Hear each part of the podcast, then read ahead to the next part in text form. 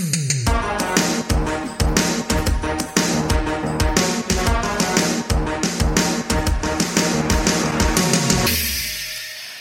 Welcome to Movie of the Year, the only podcast that has the science and the screaming to absolutely determine what the best movie of any given year is.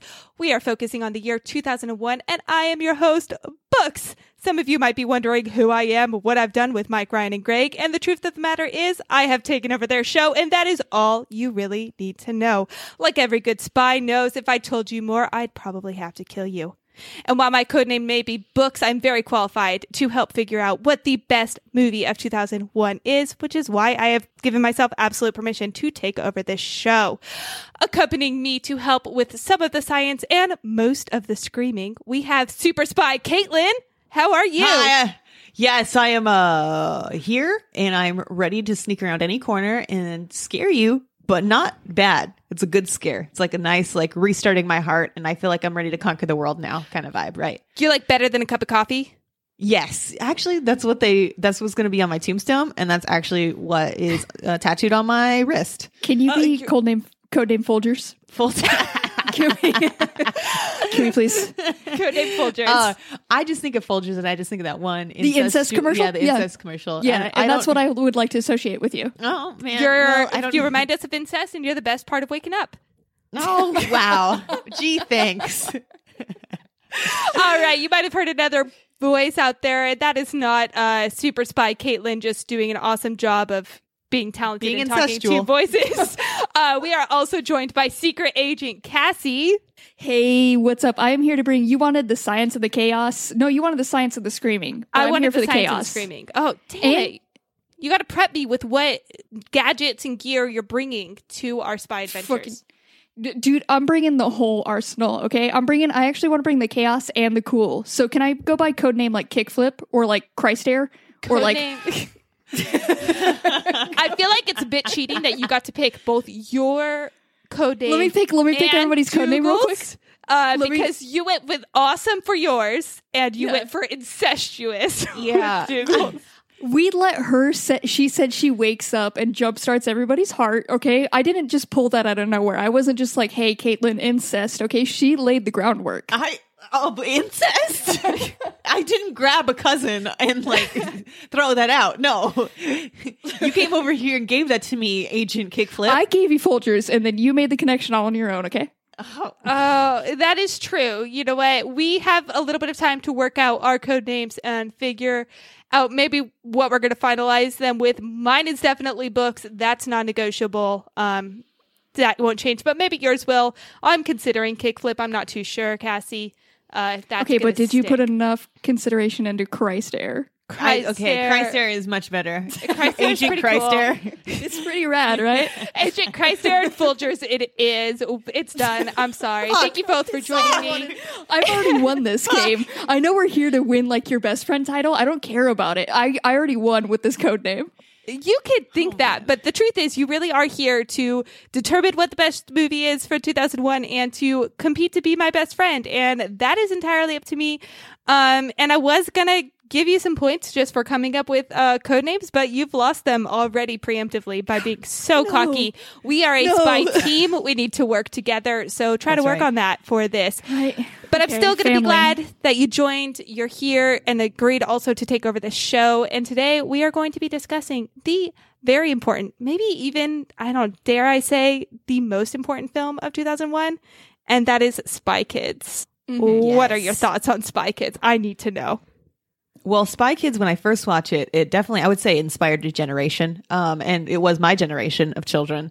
Um, to let us know that we can do anything. These movies are super cool. Like, yeah, there's James Bond out there, but adults don't have to be the only kid, the only spies. there can be no. these kid spies. We could be spies. There's a spy inside of all of us that can take down people and save our parents. So, um, I fucking loved these movies back in the day and I watched it way too many times. So going back and rewatching this again was just a delight.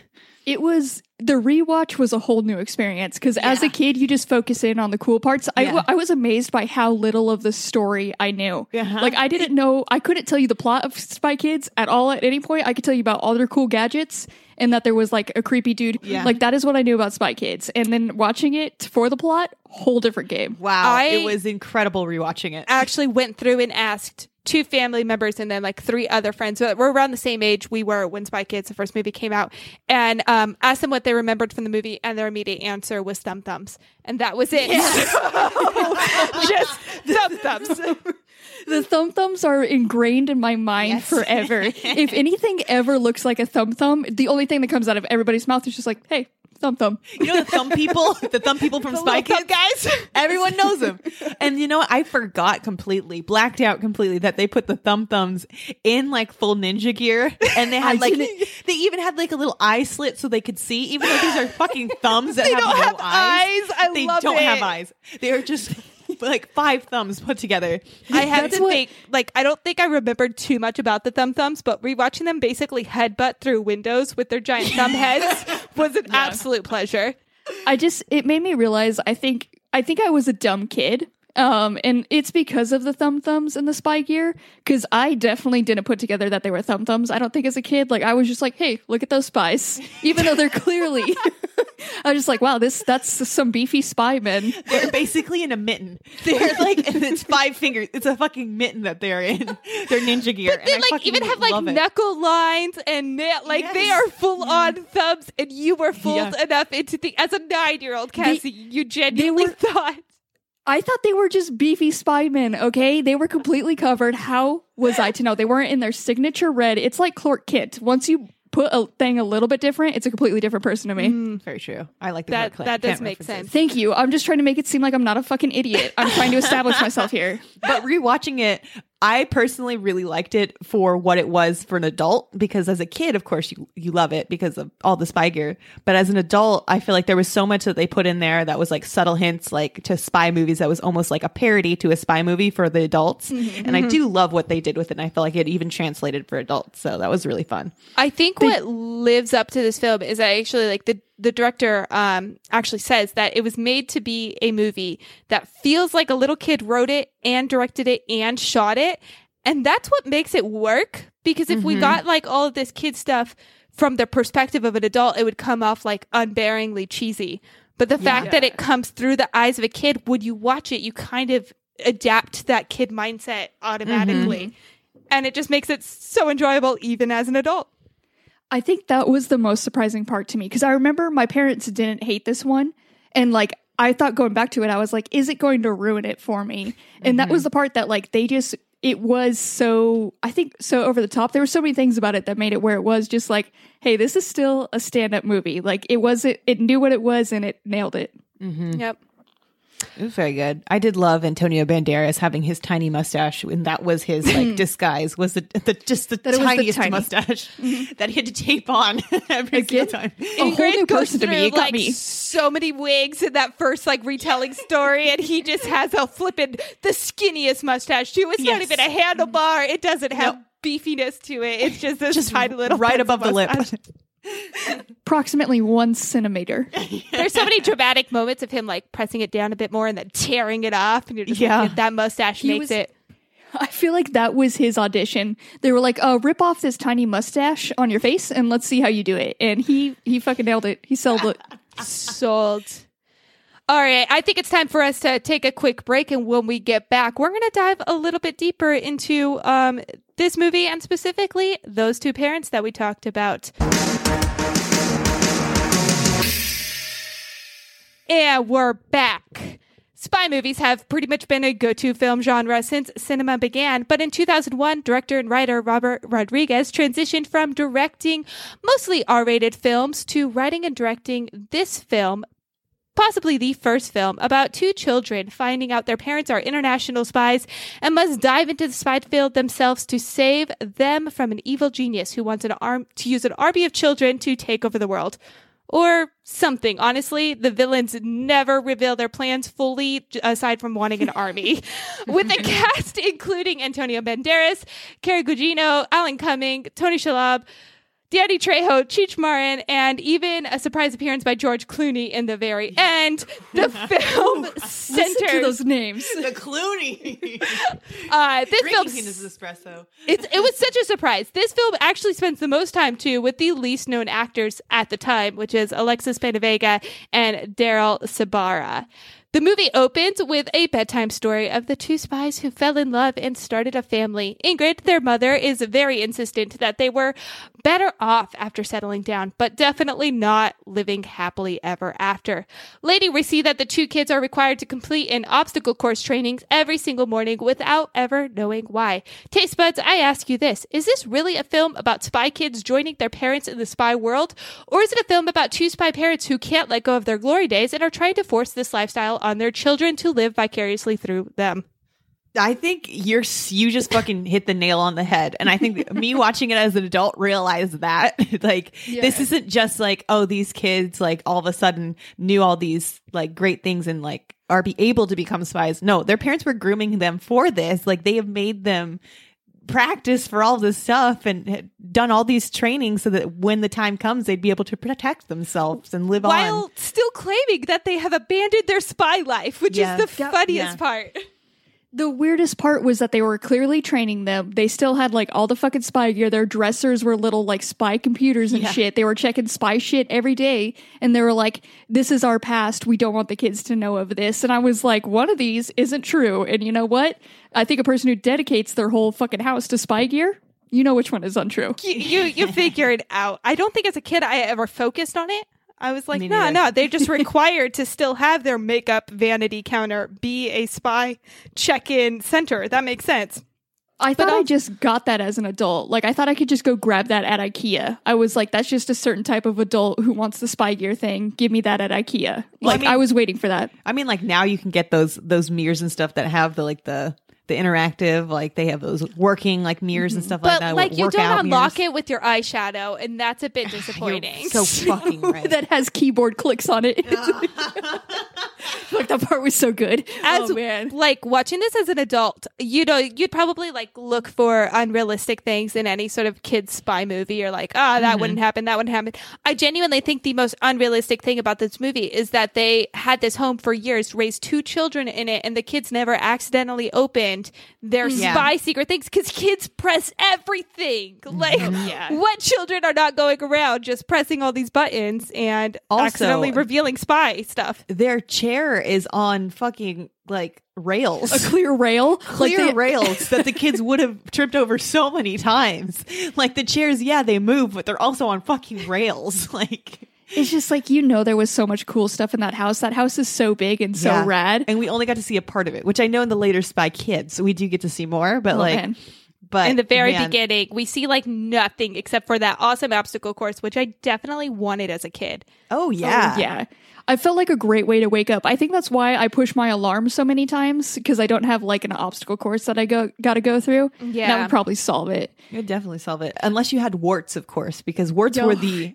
I feel like there was a big theme of warts in this whole movie. I, I didn't know. I didn't realize that. Like, I remembered that he had band aids all over his hand, but I didn't know like warts were the sign of his weakness and nerves and It was scaredy cat the way You could tell that he was so fearful. He was just so, fearful. He would sweat all the times, and that's of course how you get warts. That's warts, baby. That's warts. There was that part where, and also in that obstacle course, when he, um, you know, he falls and his sister's like, "You just fell sixteen feet. Enjoy being a pancake. Um, I hate that you're still alive." Essentially, Yeah. And then he thr he straight up tries to throw a weight at her head. Yeah. Like, watching that as an adult, I was like, "Hey, he tried to murder her." Yeah. I feel like they were raised with like a lack of boundaries on what hurts individuals though, because their parents were raising them to be spies. And so they were like, just, you know, throw whatever weapon you can find at people. They'll bounce back up. Like, it's fine. Mm-hmm. Yeah, it's oh, it's beautifully wild. Um, but yeah, I desperately wanted the obstacle course as a kid. I had no idea that this was essentially like forcing their children into the same path. And it genuinely hit me hard this time listening to the mother recount this story, her own love story, and insist like the daughter's like, and they lived happily ever after. And she's like, "Mm, no, definitely not. no, it's fucking hard over here, but I'm going to say it's okay.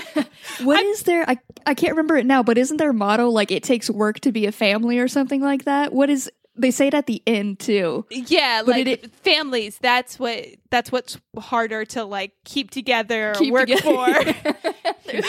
Listen, sometimes you fucking hate your family and uh, you really got to work to keep them together. Essentially, the like whole moral of this story is that yeah, being a spy, living life on the edge, almost dying every day. Piece of cake. Having a little brother is the worst fucking thing in the world because we Okay, see it if- repeated. Yeah, I we do. That's the constant theme, one hundred percent. And also, but like, if you had a little brother that was a warty little monster, like a little frog, like you got to be ashamed of that one. And he dresses like a magician. Come on. Also, the like he won't sleep in his own room. He's like nine years old, and you have to share a mm-hmm. br- bedroom with your little brother. One of the first things I noted watching this, I was like, "Why the fuck are they sharing a room? They're like adult have a huge children, house. and their house is a mansion." And then it's like revealed that he won't even sleep in his own room. I'd be pissed as an older sister too. Oh, one hundred percent. Well, she is pissed because she's pissing her pants and she wears uh, diapers at night. And fucking burn, Carmen. Suck that. suck it, Carmen. I forgot all about that as an adult too, and that what line came out. Well, they said like one of them, the parents when they were kidnapped, they were like, "We left our two children, and one of them's still in diapers." I was like, Yeah. "What?" Yeah. yeah, I brought up at that moment. I had to bring up a, a photo of those kids to relook at them, and I was like, "These are adults. They should be paying taxes. Why is one of them in diapers? Like, this is entirely cannot happen." Uh, it was would a a- kid that old still be in diapers at night. You know, it's so weird. Oh my god. People didn't identify with people, kids with warts, and also who need to wear diapers at night times when they're a little bit older. You know, Oh, I'm sorry we're dunking on these kids so hard. Is there something you want to admit right now? no, nothing. Nothing Okay. at Did all. this give you Nothing at like courage that you really could be a spy as a Butterfinger warty piss I pants literally- child? Turned to Cassie and I remember the warts part so much because I did have warts as a kid. and like say that. I did have warts as a kid and I was like, "Oh my god, there's like a prominent kid in the TV that show that I watch that has warts too. Warts are fucking normal. Oh, there's a kid who pisses themselves still. Oh, me too. High five both of you guys. And they're spies. And they're spies. You can be a hero and still piss your pants at night. That's what I learned and I think I I took that to heart and here I am. And I, I think it turned like- out well. you were never the target audience for like anything other than this film. In this right movie. and Shark Boy and Lava Girl, but let, we'll talk about that at a different time. That's a that's a different topic for a different time. But I I don't know if they pee their pants or have warts in that film. But um, this one it seemed odd like to me as a this one. kid. I also like suffered as a kid with like secondhand embarrassment. So I distinctly remember after watching this movie again, uh, as an adult, being like, "Oh yeah, as a child, you cringed throughout those moments because you got embarrassment for those children who were still peeing their pants and having warts." So Well, watching this movie, I thought exactly, I thought of you because you said your sister would always get embarrassed of you and stuff like that. And in this movie, Carmen is always embarrassed of her little brother, Junie, because, you know, he is this warty little kid and she's at school. She has all these friends. He doesn't have any friends. And she kind of makes fun of him while he's at school. Um, so I was thinking of you because I know you've said a lot of like, with your sister, that's how kind of like how she treated you, or like she That made is- sure that you looked good, or something like that. Yeah, she was constantly trying to like force me into a different to be a different person so she wasn't embarrassed by me. And I will say that like one of the most realistic aspects I took away from this film was sibling relationships cuz holy mm. shit it was so accurate. I feel like a lot of movies try to make it look like not that bad, but they are constantly just shitting on each other and that is every sibling relationship I know. So yeah.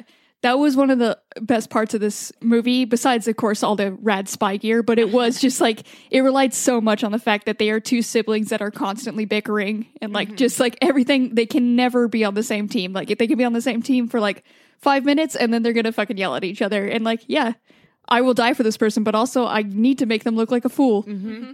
yeah, I did live a little well bit off of just pushing them down a little bit is how I survive. So Yes. uh, and it was brilliant, very well done, um, and I did appreciate that. I I think know we talked Oh, go for it. about oh, just really quick. We talked briefly about the spies in love portion. Mm-hmm. which I forgot how a fucking a beautiful part of the beginning of that movie was, and it really just set up the whole movie. Um, because it, it talks about the love story of the mom and dad, and just it's just absolutely wild. Like there's a point in that flashback where the dad proposes to the mom, right at the Eiffel Tower, and he mm-hmm. slides the ring box across like a rail, and mm-hmm. just like she catches it in her hand, and like that's how he proposes to her and stuff like that. Yeah, dude. Ah, That gave me like as a child. Oh, yeah. I didn't. I don't even think I paid attention to that. No. This moment, it almost gave me a heart attack. I Oh, was yeah. like, "That It's is gonna fall." The Eiffel Tower. the Eiffel Tower that is an expensive ass ring. This is a rail. There's so much going on right here. and he flicked it. Yeah, he, he didn't did. pass it. No. he flicked he it. flicked it there. So Wild. much confidence in that. Living Honestly, life though, on the edge. How do you not say yes after a proposal like that? Though he just took every risk with his diamond ring to give to you. Well, you. she said yes, and then at the wedding date, she got so nervous that she punched a swan ice sculpture in the neck and broke it. Listen, I feel like that's normal. Cold feet, perfectly natural, totally normal. I Mm-hmm. do appreciate that she tried to fix the swan sculpture. She did try to fix the swan, and I just I need to hit it again. When they were getting married, uh, you know, they got invaded, and so the end By their the entire army. By the were so army. many planes.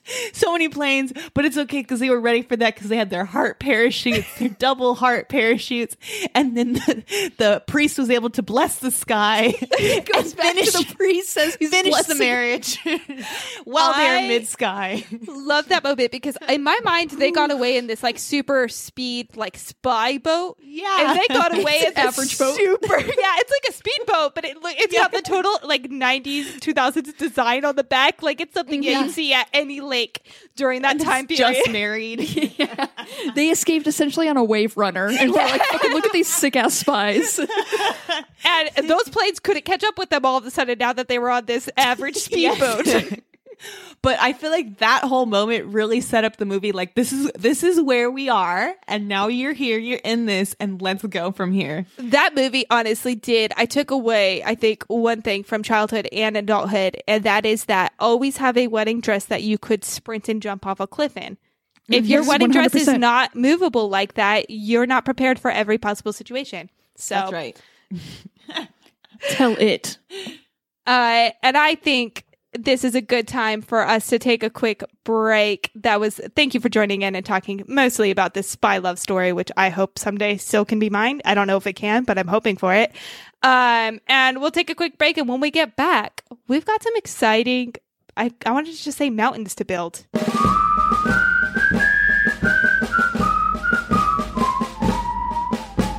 Mount Rushmore! And we're back, and we're back ready to build a mountain, a Mount Rushmore specifically. And for this Mount Rushmore, we are going to be ranking, building, putting together the top child spies, child uh, heroes of movies past. So I really want you to just do your best, impress me. Um, this is really where the voting for friendship comes into play, and I will be judging you. So specifically, I have a few people in mind. I'm going to get very disappointed if they don't make it on this Mount Rushmore. So I no knew- pressure. I knew you would have people, and that's what's like been getting in my mind this whole time. I'm worried that I don't have them ready on the mountain, but I, I'm confident. I think I got your people. Folgers is here and ready to deliver. Um, I've got things ready. My heart is pumping. I'm I'm gonna kill it. I'm loving this confidence. Cassie, Caitlin, you both get points for just that Yeah. confidence right off the bat. Every good spy needs to have just a bunch of confidence. So thank you. And Cassie, why don't we start with you? Who is Oh my God. your first Rushmore pick? Fucking thank you so much for giving me the honor of letting to go first mm-hmm. because I got I got a slammy D. You're gonna want to throw this one directly on the mountain because books. I'm here to give you the one I feel like when you say child spies, the first one you think of obviously Spy Kids. The second one you then obviously have to go to is Agent Cody Banks. Fuck yes. Slammy D, I knew it. Thank you for letting me go first. I knew this was going to be one. It's, he's the first one. You totally get a point. You don't even need to defend Yeah. this. It, Agent Cody Banks is going right on this mountain. We're going to slap his face right up there. Uh, Frankie Muniz first looks put so good. Frankie. face. Frankie's got to go. Uh, I'm glad that you had Cody Banks at the top of your list. Dougal, I'm impressed that you had him at the top of your list as well because Cody Banks was definitely at the top of my list for this Mount Rushmore. You passed. Brilliant. He was job. such a good spy. He got the CIA to do his homework and chores for Yeah, him. he did. Is there a better spy than that? the CIA, who gets paid a lot of money, I'm assuming, they had to send him to go do chores so this child could solve their issues. That kicks Mm-hmm. so much ass. I so there's like a few things about Agent Cody Banks that I absolutely love, and one is that um, he had the CIA not only do his homework but also teach him how to talk to girls and flirt, Oh, which I yes. desperately used as a kid. Like I needed that training. Um, and then the other was the fact that like he basically got inducted as a spy through a summer camp. And that was also a dream of mine as a kid. I just thought that could happen somehow too. So, uh, like you are, it's like if you got noticed for doing the presidential testing at school. Yes. That's what I always thought it was for. I was like, this is how they find spies. This is this is my how chance. they do it. Same, and it just never. They never came and visited my family and said we have to take McKenna now. Uh, it was very disappointing. So, thank you, Caitlin. Who is your first spy submission? All right. So Cassie started off really, really strong with our number one pick. I don't know how you're Um, going to top it. so I was trying to think of a, a, a spy in the same kind of era. So 2001. Um, I didn't get one in 2001, but I found one in 99 that I feel like was very prominent and really made a, a, a print on my life. And I'm going to go for the baby geniuses from the movie Baby Genius. Fuck, that's very good. I, w- I wanted to argue and hate whatever you were going to throw out, but uh, fucking Baby Geniuses is very good. I had a weird obsession with that movie as a kid. same, same. I never saw that movie, so I'm kind of disappointed that I don't feel qual- qualified to Oh. like officially. I can give you a this. quick synopsis. They I- were just super smart babies and they would lose their smartness once they like gained their consciousness basically. Once they were of walking age, they became dumb They became idiots. dumb. That's brilliant. I love this already. Okay, I'm sorry. Baby Jesus is just going to go right up there because I love the plot that you've described. They were me. spies too. like It was legitimately essentially like they all babies knew the cure to cancer Yeah. essentially and then forgot it once Couldn't they tell it Yeah. to people because they were babies. yes. and then instantly forgot everything once they were toddlers. I hope this movie was written by like some like three day sleep deprived parent who was like, "You're screaming because you know the secret to the universe and you just can't convey them to me. I know it." I understand. They were probably I think babies are talking backwards just like all the little floop creatures. floops. Yes, Floop Fooglies are also baby speak. It does sound similar, kind of a combination to Floops Fooglies and the little robot children before they get brains. Yeah. It's it's kind of a cross between those two. Uh, Caitlin, yes, you got a point because Baby Genius uh, they went straight up on Mount Rushmore. We've already got two heads taken. I feel like I'm maybe doing a bad job because I'm just way too hyped about hearing your ideas. Uh, No, we're just so good at this. It's Maybe not that's it. You guys are just so good at coming up. We don't even need to go through some babies. We're just gonna sail right through this and get the list. This mountain's gonna be built in no time. Cassie, can you hit me with another child spy? Okay. Okay, now. So this one, it might not be a slammy D, but I'm ready to sell it to you books. So when you think of like a spy doesn't technically need to be a spy. They don't need to be hired by the CIA or a little baby genius. Sometimes they just need to be a badass kid who takes down bad adults. And when you think of that, I think the first person that pops into every mind is Kevin McAllister from Home Alone. Cause he, he, listen, he sets all these booby traps. Everybody immediately thinks of him taking down those two dumb robber fools. So, um, maybe not a spy, but a total badass kid. All right, I completely agree with you, badass kid. I had him on my maybe list, so I am okay, thinking okay. on that with your baby list. He's gonna go as a maybe though, because I feel like he doesn't really work with the team and he doesn't go beyond his own home. So I feel like some of the Yeah. qualifications are hero to save, like beyond just your immediate possessions.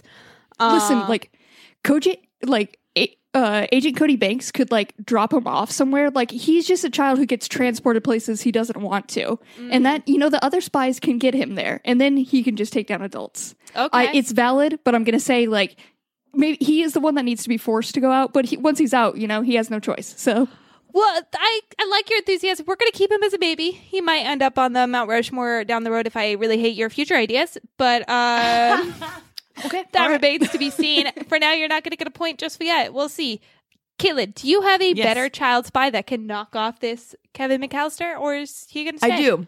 I actually, so this one came to my mind before even Cody Banks. Uh-huh. Um, but of obviously Co- Cody Banks is OG, the best like out there spy. This one I would say is top number two. Um, and it's going to be Harriet the Spy. Did you ever watch that movie? Who the fuck I is totally Harriet? watched Harriet the Spy. God, how Okay. I knew she would. I knew she would. Cassie, you didn't watch Harriet the Spy? Nobody knows what this is. You guys are saying nonsense. This is a made up thing. It was like in 2001 as well. It was Yeah. around the same era. I recognized one Spy Kids during this era. I'm sorry that I was faithful and true and not with fucking Harriet. Or you just weren't a real spy and didn't devour all of the spy content that you could. Oh, she was from. She was before times. She was 96. I was going to Harriet say, I think she was in 90s. She was one of the like true first spy movies, but Spy Kids like put For spies us, on yeah. the maps. So I don't know. Was she a subpar spy? Because she sounds like it to me. She had like a magnifying glass. She was fucking really That's cool. not spy gear. I have a magnifying glass. you could even you could be a spy. That means She brought spy, Accessibility. like yeah, she brought the possibility of being a spy to everyone's level. You didn't need a jetpack; you just needed a magnifying glass. That's it. Like, and you can take down the rich kids too. uh huh. okay, I'm into taking down the rich kids, but what about a spy glass? Like, is she burning ants? What is she doing with to her? be honest, I really don't remember. I don't remember much. I That's just fair. remember liking Harriet the Spy, but I think Same. it was almost more like she was crossover with investigator status. She was kind of like a Nancy Drew meets. That's what spy. it sounds like. Yeah, She sounds um unremarkable. And when I said Kevin McAllister, you all knew who that was. I'm just saying it. I'm just throwing that out there. I mean, she created a spy catcher club at her school too, um, and it's she basically creates a league of spies at her school and So wait, she creates takes a league down of the spies elitist rich to kids. catch spies or to just To take down the elitist rich kids is what Wikipedia says. according to Wikipedia, because we don't actually remember this movie, we just know that remember. it exists. I don't remember shit from it. I just know the title, and I remember seeing it a few times as a kid. Um, and because I like you said it, and I immediately recognized the title, but honestly, beyond that. I don't remember anything about this movie. It's gonna have to go in the babies because it didn't Aw, Dean. stay with me. That's the right choice. That's the right I- choice. I'm you are such a good host. Sorry, I just don't remember shit about Harriet other than her movie was also her name. Yeah, yeah. Gotta love that. Cassie, can you come bring us another possible future genius spy kid? Yeah. So I took I dipped my toes in the like the maybe pile. I wanted to see I I got too cocky. I just wanted to see my abilities. Uh-huh. So I'm back here ready for another slammy D. Yes. And this is she was a spy. She had to like hide her alternate life and she just like she went out, she handled her stuff. I'm of course talking about Kim Possible. Oh. Everybody oh, knows this one. She's got her own little ringtone. Mm-hmm. You call her beep her if you want to reach her. if you want to ping ping, it's okay. And Thank like, you. She's st- yeah, she was a total teen. You know, she had to worry about school, homework. She wanted to go to the mall. All these issues, but yet she was still out kicking ass. She would always take down creepy Dr. Drakken and like the hot as hell Shego. It was God. I feel like she just has to go on there. She's an inspiration to I think our generation. Yeah, And she follows so much true spy like um like genre needs, like the the computer man, you know, the man at the desk kind of need for a spy Wes, life. I think his name was Yes, I think it was Wes. very very IT name. Uh, and it like that's just that was kind of how I learned that every good spy team needs you know a man behind the desk. Like that's Need just IT. you need that help, um, sidekicks, you know, and then just transitioning back to her ordinary life every single time she was back from a mission.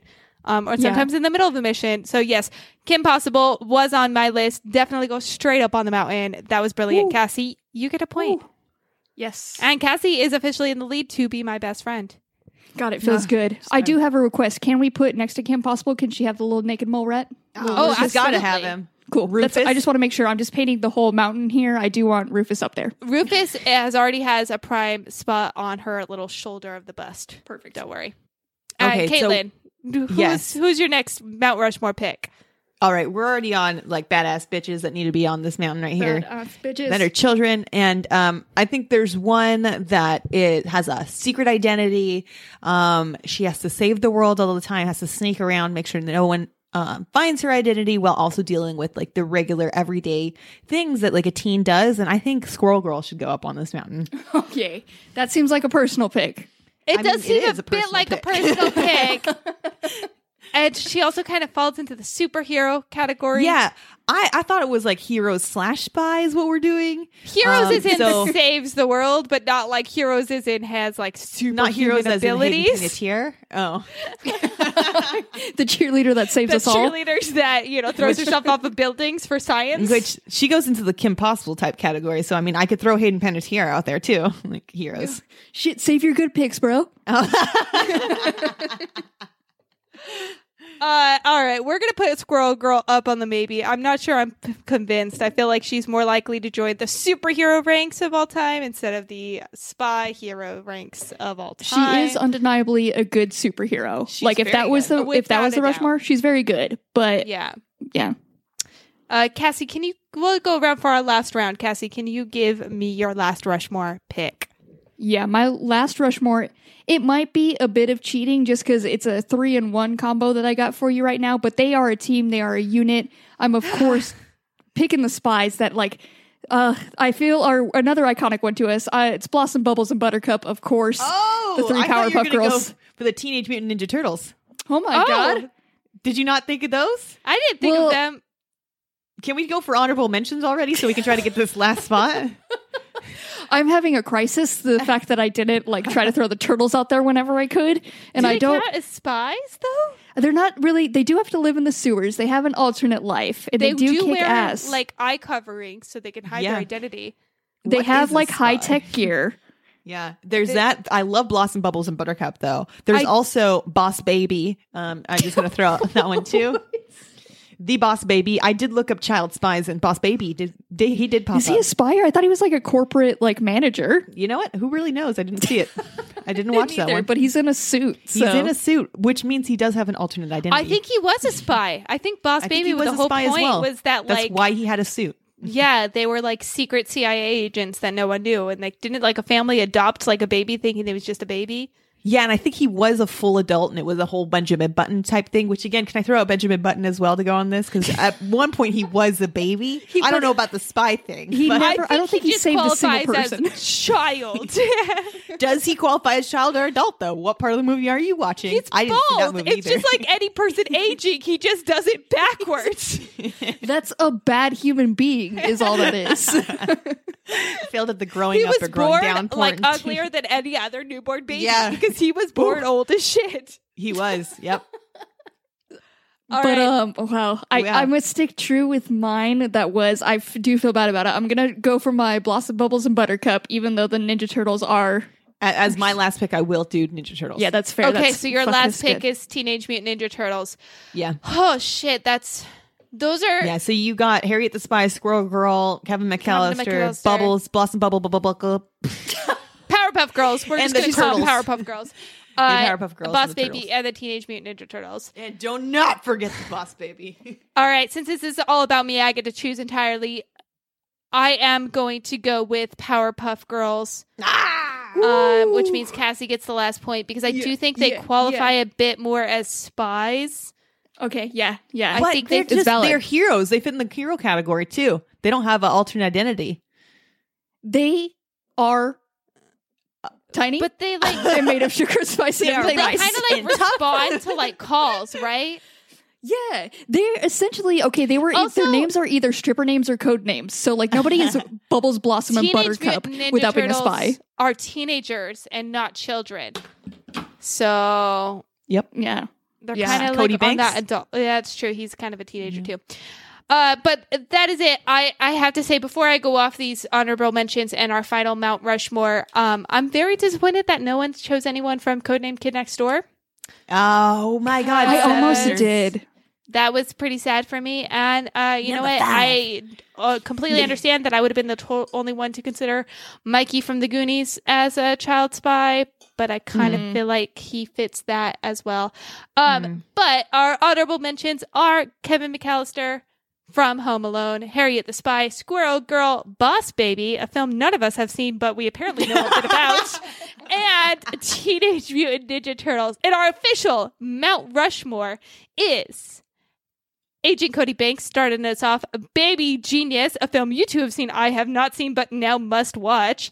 Uh, Please do. Kim really Possible, probably the spy we all related to the most as a kid because she was a girl and there weren't a lot of those. And then finally, Powerpuff Girls, superhero kind of spies, kind of superheroes, not really sure, but I like them. All three of their heads are going to be smushed into a spot of one though because there are three of them and we only have one head spot left. That's how this is going to work. And we're going to take another quick break. When we get back, we're going to get back to the show that we're actually supposed to be talking about and not a bunch of other shows that we're not. So join us in a few minutes. And we are back. So I mentioned this earlier. I still stand by it. I do not think anyone can remember Spy Kids without recalling the strange army of thumb thumbs. And Thumbs, thumbs, thumb thumbs, right? Like that's just the first thing we come to mind that comes to mind when you recall this movie. But if you really dig into it and you consider the saying, um, "I'm all thumbs" is used when someone cannot successfully hold, grab, open anything, it could be said that this army was literally created to fail. You can have all the gripping strength you want of a thumb, but without a pinky, you are useless. Taste buds, I ask you this: Is the failure of the thumb thumb army? Arguing that not only are hands stronger even with our tiny little other fingers, but that spy teams are stronger with our children. Is there a parallel happening here? Did I see that alone? Um, I think the thumb thumbs are just like Floop. You learned out his, you learned that Floop and his Fooglies, he just makes them because he thinks it's fucking cool for his TV show. And so I think the thumb thumbs are definitely just here to look cool. And especially the fact that they have fat asses and they are dummy thick. Like they are just here to show off their assets and the five thumbs that they are. Um, so I think th- they're really, we're not built for function. It was just for the looks. Yeah, I do like your question. What I think they were really saying was that um thumbs are the most useless appendage that you have and you can lose them is what I took from it. Which is the that- opposite of science, but I keep going. to get rid of them. I've no I've the only reason I need a thumb is to give a rad thumbs up and play heads up seven up. Other than that, I don't need it. Get it if off my body. all gave up our thumbs, we would have enough thumbs to collect together to make a little mini thumb thumb. Oh my God. It's you know what? It's worth it. I'm cutting mine off right now. I'm donating it. I feel like You we've got me. created a terrifying possible idea, but that is an option for us if we want a miniature thumb thumb.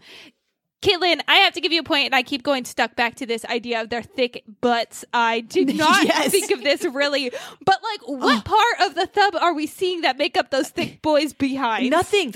It's dummy thick. Like, oh my god, I did not realize how fat their ass is until I rewatched this now. Like watching as a child, I must have had just like blind eyes because I didn't see their ass, the fucking donk that these thumbs have. Like, like the fact I thought they couldn't walk because they are made of all thumbs. They can't walk because they are so They their got a ass is so fat. Booty. shelf ass over here. Like it's the most insane. Like there is some wild imagery in this one. Like all the creations are insane. Yeah. And by far, I thought it was just the thumb thumbs, but it, we can specifically, like Daredevil, bring it down to their ass is the only reason that they are insane. Oh, That's the only bit. Okay, I was surprised to learn. In my mind, thumb thumbs kind of existed like the other creatures existed, like clay creations almost, like Yeah. transported. And I did not remember the scene where they're built robotically and the thumb heads are mm-hmm. just Yeah. being attached. And it kind of destroyed everything I loved about the thumb thumbs because I like to keep like think of them as this one whole unit that was like created together and then to learn that they could just ditch arms and then get new ones sewn on by index finger lady um Yeah, was Oh my kind God. of disappointing the sexy finger. the sexy nurse thumb, are you kidding me? That it was like a fingers. piggy. Yeah. was it thumb 'cause- it was like index fingers No. No, thumbs are not sexy, so they had to make it a different finger because the thumb, not sexy. Yeah. True though, it, it, it you look at your own hands. What is the least sexy finger? It's your thumb. It's Yeah. definitely your thumb. Um, I also love that sexy finger nurse had uh sexy little nails too. Like they really completed painted the red. image. If that they just went. Yeah, she all gets a in. manicure. Yeah, 100%. That really begs the diff- the question: Who paints her nail? Is it Floop or is it one of these thumbs? Like, how do they hold can the, like the nail yeah they can't hold a nail polish. Yeah, Also, who cuts the thumb thumb nails? Like, they're gonna get out of control. That's a lot of thumbs. You gotta control. Well, their bottom ones are probably good because they're running right on those nails. Yeah, They those, got, those like- are fucked up for sure. those, are ones like, soccer most toes. animal like thumbs because they just kind of get regularly shaved as they run on concrete and whatever. Those are full anteater, is what those are. Constantly. just like digging into the ground. They probably have great little extra grip on those. If you think Oh. about it, who needs Oh, for sure. calluses? Good when you calluses, got yeah. little, like Can a thumb thumb clap? They can if they grab slap stuff. each other together, when they get two tried, thumb thumbs. their asses clap. That's oh all Oh my that god, matters. Oh, that's right, they do. Fucking books give yourself a point. That was so good. Thank you. I will give myself a point. I fucking deserve it. so yeah, thumb thumbs. I don't think they their thumbs can clap, but their ass cheeks definitely do, and that's all we need to know about the thumb like- thumbs. we could get like a whole mini series on this thumb thumbs and like this whole thing did not capitalize on the fact that these thumb people like have stuck with us for so long like they tried to like there was so many like spy kids toys Yeah. and i feel like they really didn't realize what they had with thumb thumbs Yeah. because Well, it then they're like consistently, aside from the children's spies, they're probably the most consistent characters we see throughout the film. Mm-hmm. Are thumb thumbs because they're attacking on the scenes. They're the ones like trying to get the brain from the kids, and then even in the end of the movie, when the good guys win, there's a thumb thumb helping with dinner. Like that's right that's i right. forgot that they then helped make dinner i forgot they brought the thumb thumbs over into the family we're all family they were You're kind right, of like it was a- little pets. They were just like, Yeah. "Let's bring a thumb thumb home, please, mom. Can we?" but but books that is when they became competent so i think you were right it was them showing that you need you need to be together to be competent you need a whole hand in order to make it and i think you were right with that Listen, thumbs are no good alone. You got to have the pinkies. This spy family was no good alone. They got to have the babies. So that's that's all I'm and saying. Like uncle uncle and machete uncle. Listen, family all together. You just needed to have Uncle Machete come in, forgive his baby brother for being needy as a baby brother is, and then all of them just unite as a family. Like, do you think they're truly stronger now that they work together? of course oh, I, given that's a, a proven fact 100% Which like also leads to the stupidity of George Clooney's character thinking that you could just take the two kids on a mission without the parents. Like clearly, that's another thing though the whole george clooney part if we're here right now i just need to talk about it for just a half second because as a child of course i know who i knew who george clooney was family knew who george clooney was the eye bar that was on there on george clooney the fact that, he just grabbed it and moved it I to this day remember George Clooney for that role that he did and moved that thing. Like it has fucked me up internally. that he Honestly- took it away the eye bar. Did not even associate him with this movie until the very end. I forgot completely that he was in it. Did not remember that George Clooney. To be fair, this was 2001, so this was like. But this was like the same year that Ocean's, Ocean's 11, 11. came out. So we had like Yeah. George Clooney hitting the prime and also like just being in a Spy Kids movie as a little like tiniest role ever. Like he has three lines, just little cameo spot. And I love it. That's what um, we need to focus in on. I don't know how they got him because this was Ocean's Eleven George Clooney, and then they got him for still one of the funniest jokes out there. There, I was, I still fucking laughed at the fact that he could remove that eye bar and then he put it back on. It still fucking stands up. That's still so funny. It's so good. It's such a clever moment. And I'm pretty sure as a kid, being a dumbass little kid, I didn't get the comedy behind it. And I was just like, mm. he just gave away, like, wasn't that protecting his ide- identity? And he just gave no fucks and took it off his face. Uh, but then as an adult, I was like, holy shit, that's hilarious. That's great. that it just It's good. made I thought that it was happen. funny for different reasons as a child, and then as watching it as a adult, it hit just a whole different way. And I feel like that's the whole movie. It's like it was funny back then, but now it's like, oh, it's it's funny in a different way now. Still as an adult, there's a lot of like moments that I did not remember, a lot of little bits of humor. And just like they really played up the parents like romance and love too. And as a kid, I for sure don't remember that. But They played up the realness of marriage a lot. Like they were like they didn't sugarcoat a lot of the things that a lot of other kids movies did. They were like, no, marriage is hard. Like it's not like okay, but parents it's okay. give up everything when they have children. This is the harsh reality of we it. gave up the favorite thing we ever do. It was time to settle down, and we're I guess okay with it. It's fine. We're definitely scene- over it. The scene where she has to convince Antonio Banderas to bring her along on the mission, and um, he like essentially comes in his pants. Still hated to watch that one. Yeah. His- that one still bad for that me. That one was cringy as she's like whispering in his ear. And Yeah, you can kind of hear bits. And he's just like, "Ugh," and you're like, oh, I'm uncomfortable right now. Please stop. I, d- I didn't want to know this about parents when I was a kid. I still don't want to see this happen now. Yeah, nope, because I still bad. identify with the children in this movie. I do Yeah. not identify with the parents in the film. I don't I'm think still they're peeing in my overcome bed, as you know? You identify on admitted a it. different reason. I think there's different levels that we are identifying with the children of this. Oh, you had film. warts. You have warts? okay. Uh, but yes, I we have gone on a whole adventure here. I have loved every bit. Are there any last thoughts about Thumb Thumbs, George Clooney that you want to jump in? I, I would die for them all, and that's Yeah. all. That, like I would die for both of them. The Fooglies were weird. Were weird. The Fooglies, like Fooglies they're- are the thumbs were cool. The thumb Fooglies thumbs were are cool. Thumb thumbs, honestly, I could see being very popular in like music videos today because like we are all about that twerking Yeah. life, and if I could see thumb thumb thumbs twerk, I'd be Oh really my happy. Also, like the dinosaur blow up costumes. If I could be like uh, put on a costume and blow it up and be a full thumb Be a thumb, thumb thumb. I would. I would love Oh. that. I do- like I said, I do not feel like they capitalized enough on the thumb thumbs. We could have had a whole series with the thumb Listen. thumbs, like in a way that the minions were a thing. We are like, Thumb almost Thumbs at could the have- 20 year anniversary of this movie. Oh, oh my Can we bring back the thumb thumbs in honor of the 20 year anniversary? You know what? If Yeah. I dressed up as a thumb thumb right now, I swear to God, I could go outside and people would know who I was. Oh, yeah. Like if you go to Comic Con and were a thumb thumb, everyone would know what you were and what it was from. Like the thumb thumbs have stuck with us, but not a people, not enough people have stuck with the thumb thumbs. And I think it's time for us to stop I turning our now back on these guys. And I let have see one the other light that they deserve. question.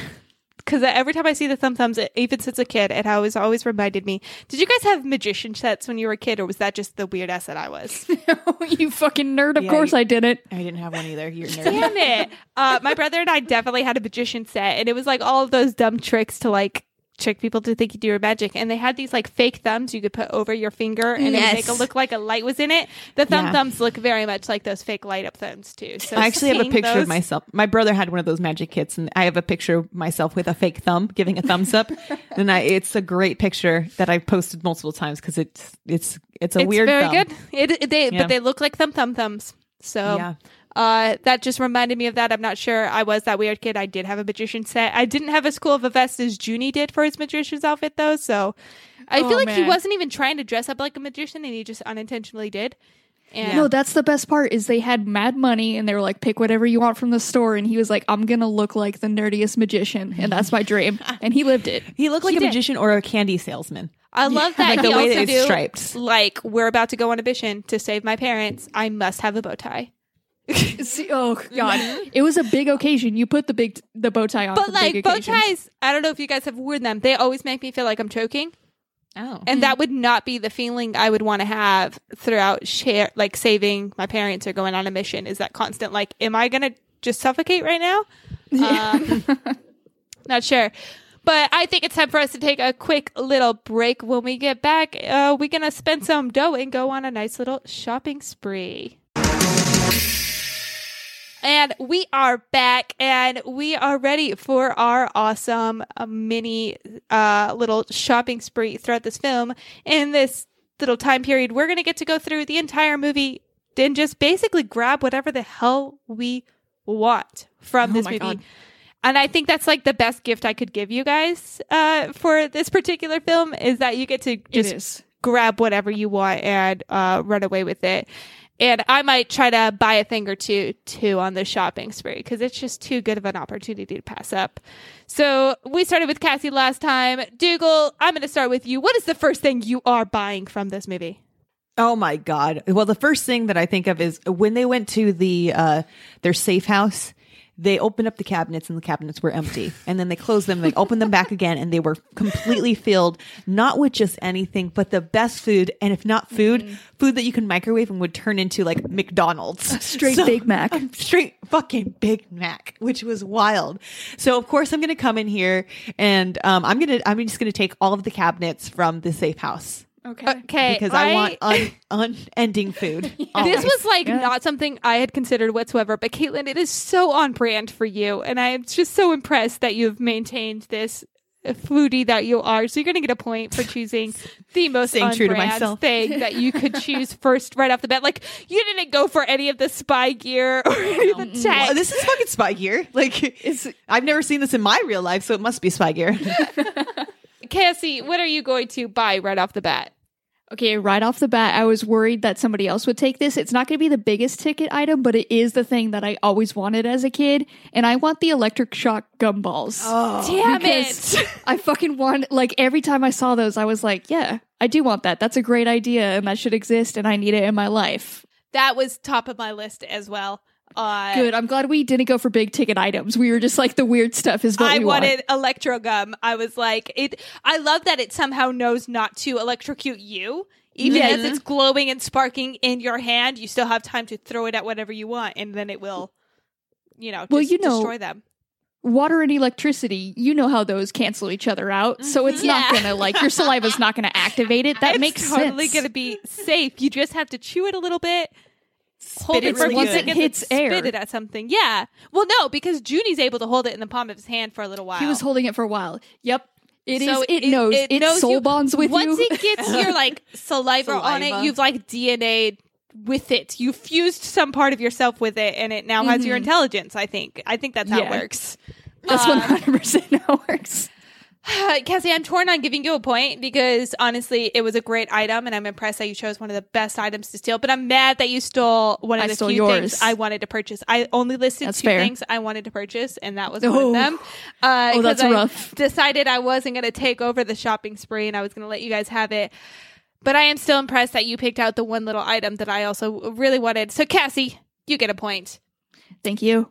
And uh, before you guys can steal it, I'm going to go ahead and shop and buy the other best thing that you can get, uh, in my opinion. And that's going to be a jetpack. That's mine. I'm taking Fuck. it. Yeah. The jetpack Yeah, was my other item because it just seems so fucking cool. It's one of those few spy gadgets that you don't have to be coordinated to use, I think. That one somehow, especially those jetpacks, like they knew where they needed to go. Like that one somehow was reading the situation and knew how to It's solve it like- itself. Yeah, it slowed when it needed to. It let her stand on a billboard even while it was still technically going. Like I don't know. I just needed that specific jetpack. Was probably the only one I could actually use. So um, I'm I'm bummed in. that you. T- um, you picked a very good one. That was my next one because everybody wants a jetpack. They knew, like spies, kids, give them a jetpack. Yep, it it's needed. It's the spy genre film, and we absolutely needed to have it. Caitlin, what are you buying neck next? Oh, oh man. Okay. So what I'm going to buy is we see it early on in the film.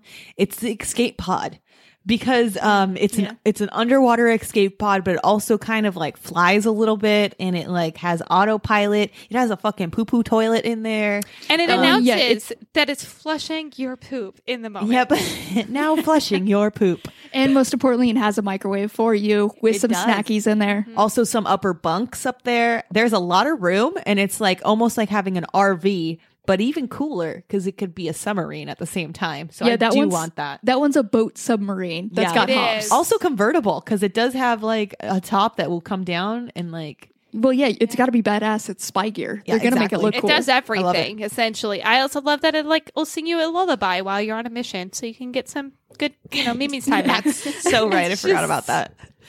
Uh, it's an all around great item, and uh, since now you have a vehicle and food. That's Yes, what you've got got in this spy gear. I think you're set. And a You toilet. don't need anything yet. Yeah, you've got a toilet, but like she's got the cabinets too. So even when she leaves her little boat thing and goes home, she's just got permanent stash of like microwavable McDonald's, and that's pretty cool. uh, Dougal, you get a point. I think that's a great item to steal. Cassie, back to you. What are you buying? What are you grabbing? Okay. Um, I think I'm now going to buy. I want to buy that weird, wacky gun thing that they didn't know how to use because there's a lot of mystery behind it. If for some reason it had like stuff that spins on it, like a little mm-hmm. propeller, but with like little like flappy like things, like it wouldn't. If it slapped you, it wouldn't hurt, and somehow it was still a gun. I just need to know what it is, so I'm gonna put that on my cart just for the mystery. I do appreciate that. To be honest, it just looked like those little bubble guns with the lights. Yes. Yeah. Yeah, that that's I'm thinking what it was in actual like real life, but I do love that we don't know in spy terms what it's going to accomplish and you're still going for it. You're not going to pick any of the weapons. We know what they do. And that's bold. That's something a spy would do. You Yeah. just grab something and you commit to it and I approve. Point for you.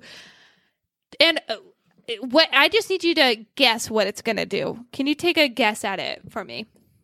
In my opinion, like in my mind, I did think it blew bubbles and like it kind of just like it spat those out. But you know what? It's gonna have a spy element, so I think it's gonna it is gonna put out bubbles, but it's gonna be shock? like I was thinking electric shock, but they already Or have acidic? that, so I don't I don't think that it could be acidic or hear me out because it w- does look like a kid item. What if it was just like little like gas bombs, like those things you got from the ice cream man, and it made it oh, smell real bad, and it just it just made it stink real bad. I think it's a stink gun. Stink. I like that. heartily approve of that. And I feel like, yeah, it could just be really toxic. And especially because it's like a kid's spy toy. Like, I feel like kids are kind of more immune to gross things, but adults would just run out of there and like Yeah, you, they can't take that. There's already so much bad stuff adults are dealing with. They're not going to smell a bad smell.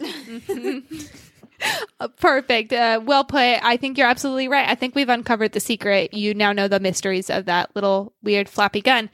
And it is now yours. Caitlin, last item. What are you buying?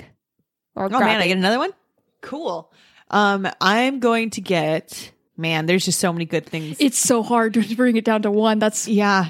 Um. Okay, so I'm gonna go back to Floop's Floop's Island. Uh-huh. We're gonna we're gonna go to this Flugely land. Um, and I'm gonna straight up still Um, you know, I'm gonna steal Floop himself. I would like to buy this The ultimate person. spy gear. running away with Floop. He's very creative. He's got a lot. Uh, He's probably on a lot of drugs. He seems like a Pee Wee Herman esque type person. Yes. he's creepy, but also I don't know. He's just creepy. he's but I really will good take with him. clay. So if you ever have a school project or Yeah. something, I feel Yeah. like he could get that shoebox school project done in seconds for you. You know So- why I want him though is because he is really after success, and I feel like in our area we can totally put him in Hollywood. We can get him like a show, um, and we can make it okay and uh, sell it to like Nickelodeon. Or I just feel see, see him You're as like just- a cash you're cow. not going I'm gonna like, be his yeah. agent. Yeah, Gotcha. I'm gonna let make a lot of money from this investment I'm, I'm making right now. you know now. what? No one in the spy universe seems to be like getting like you know paid a ton for the amount of like risk they're putting to the life. So I do appreciate you're just straight going for the money. Um, Oh yeah, and just and straight up grabbing happen. a man. I yeah, grabbed a straight man. stealing a, mo- a man out of this film. Uh, That's brilliant, uh, creative, and I love that you're just totally turning. I like into totally could have took cow. the VR room or something. There's a lot of shit you could have took, and I like I like that you grabbed just a, just, Just Floop. You know, I himself. grabbed There's Floop. like mini cameras. You've got an airplane that Yep. you know does some. I was cool thinking about the airplane. Little respirators that allow you to breathe underwater for what You know what? seems like But an Floop- unlimited time. Floop could make me that VR area. he could. He could do that. You know, what? I approve. I I'm gonna allow it. You get Floop. Floop is now yours. Cassie, last item. Oh my god. Okay. Well, um, so this is there's three items that I really want. The first one is obviously mom's spy chair that's on a track to move because that's just fun. That's just fun. I'm not gonna pick that though. I feel like I need to pick the iconic Spy Kids glasses that are just a computer because I feel like those are obviously the cool tech that you immediately think of along with their little watch. But I'm not gonna pick either of those. What I am gonna pick is the cement or yeah, the cement silly string because I Oh, feel like it's already like basically there, and to have it actually be cement, cement, I would enjoy that. Cement. Cement. Cement. I totally approve. Um, the only danger I could see is you confusing this or thinking it is just regular silly string and just Yeah, really all my cans of silly string. I would have to. I would have to keep them separate of all the silly string I keep around. It's real You dangerous for me, always but have I, silly string on you. I have a love for it. Uh, so yeah, that could be it. I'm gonna buy one last item just because I think it'd be fun. Um, and I thought of it after you know losing the electro gum to Cassie. Uh, I'm Mm-hmm. gonna take that acidic crown along with me because I just feel like it'd be really Oh, harmless looking. Oh yeah. Yeah, and I just to that. draw shapes and then have them melt through things. Would that's be very rad. fun. Yep. So that's what I'm going to do. I'd probably just turn into a really bad like tagger or something and destroy a lot of property and turn to vandalism. but we're running with it. That's now who I am. I'm just becoming this person and we are going to take a quick break uh lug all our awesome shopping surprises off to home or wherever we're taking them. And when we get back, we're going to get back into this film and specifically Floop, who is now in Caitlin's possession. We'll take a quick break now. All right. So for the majority, ma- for the majority, Words are hard. For the majority of this film, we are led to believe that Floop is the villain, the bad guy, until it is revealed that uh, Minion, or should I say Mr. Minion, Mister. is actually the bad guy controlling Floop and his creative disasters, emphasized when he traps Floop in the virtual room. And we also know that the members of the OSS are evil as well. There's basically a lot of bad guys in this movie. But we still see Floop create monstrous clay heads for former spies, willingly help brain melt them, and throw tantrums and physically abuse them on the set of his TV show. Mm. Taste buds, I ask mm-hmm. you this: Are we actually supposed to be believe that Floop is a well-meaning but easily manipulated kids TV show host, or is he the true villain and mastermind of this film because he did bad things and gets to celebrate with the heroes by the end? Yeah, he's definitely for sure a villain. And like it's even that time where you see him in the VR room with Juni and they're like really like connecting. Like he's still like an insane man. That is still a man you cannot trust. And like at no point was I like, I would love to sit down with this dude and like just hang out. Like there's clearly like you know you can't trust him. And like even when he kept like take I, no, no, he's a monster. He's the He's, worst. he's a really bad guy, right? yeah. Mm-hmm. I was so I think that's the biggest shock I took away from this is watching as an adult because as a kid I truly believed all the other people were the villains and he was just like the one that you were tricked to think was the villain. And then as an adult I was like oh my god no he's the villain that was so evil. He got away with still being a villain and treated like a hero at the end. Like that's every villain's dream Yeah. uh it blew it's my because mind. like he seemed like the hero to us because they made him kid like by the end. Yeah. And we were rooting for the kids the whole time. So we were like, ah, now he's one of them. But now as an adult, when I don't have this dumb child brain, I was like, I still like that man should be locked up. Put him away. He can't still be creating things. Don't give him a show still. The show, he will, it's like, I attribute him is the same creator to whoever created Teletubbies. Like that is Yes. a person who should not be creating content for children. Also, he has such a fucked up mind because those fluglies are just the most terrifying looking creatures. Again, some of them have the fattest asses, and I think he has a thing with that. And Floop is the one who likes the big ass. But I mean, he's consistent at least. But I mean, he likes his is- fetish and he's not ashamed of it. He's just He gonna show it out there for that. He has one really good aesthetic with his clay and it is making fat asses. And uh the fact that he is the one who does create like what these spies are turning into he is a definitely accomplice in what everything that went wrong like with this. Also he spent a million dollars that's it to create all of this spy stuff. Yeah, it only cost a million dollars to run this tv show. it Was 19 years ago inflation. fluglies. Inflation. ah i still feel like that's not enough Also, kid minds, that sounds like it is a lot of money, but Yeah. like for my kid mind, I was like, yeah, that, no, that math That checks makes out. That sense. seems Yeah. about right. That's a- yeah. I'm running the numbers right now. Give me a second. They had no, a lot of that's it. electricity and a lot of clearly like scientific Overhead. advancements in Yeah. this. But yeah, a million dollars sounds like it'll be- cover it. That seems right. for that that green screen, probably. Mhm. Which the green screen, if we want to go back to that really quick, the green screen room, like it was a wild, like circular room mm-hmm. that all of a sudden switched terrains when the virtual realityness came onto it. Mm-hmm. It was crazy. It had a um, good like fog machine to create clouds. Yes. It could. It was like that Disneyland ride, the California Soarin'. Like it probably could spray out some orange smell whenever you needed. It probably could've created turned the into a whole good attraction. environment. Honestly, like it was a bit disappointing because he could really do anything with the virtual room, and he picked like weird sets for his TV show. He like was a weirdo. He picked um like what is that Microsoft 89 backgrounds like I was expecting to see that hillside like that's all he had like he creates this insane show and he's like now they're going to be in the clouds We're going to make a music video today. and I love that he like the whole time he's complaining that like my kids show needs more. It's just not there. But he has no concern that in the very intro he literally loses one of his floops flugly what are they called? Fluglies? Fluglies. Fluglies. One of the fluglies like falls off the rainbow that they're supposed to be sliding down, and he doesn't see a problem with that. There's no retake of that filming. He's like, no, no, no, no. Well- It's not the poor filming or the poor acting by these manipulated brain melted spies that I have. Something else is missing.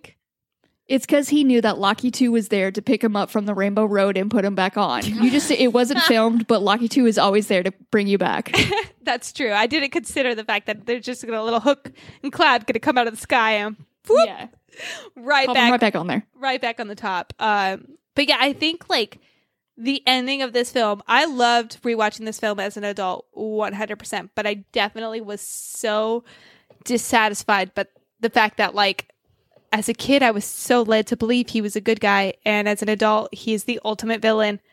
Mm-hmm. And it just like I, I need them to address this, and I know they don't because they have like three more movies, and I don't think he ever comes back.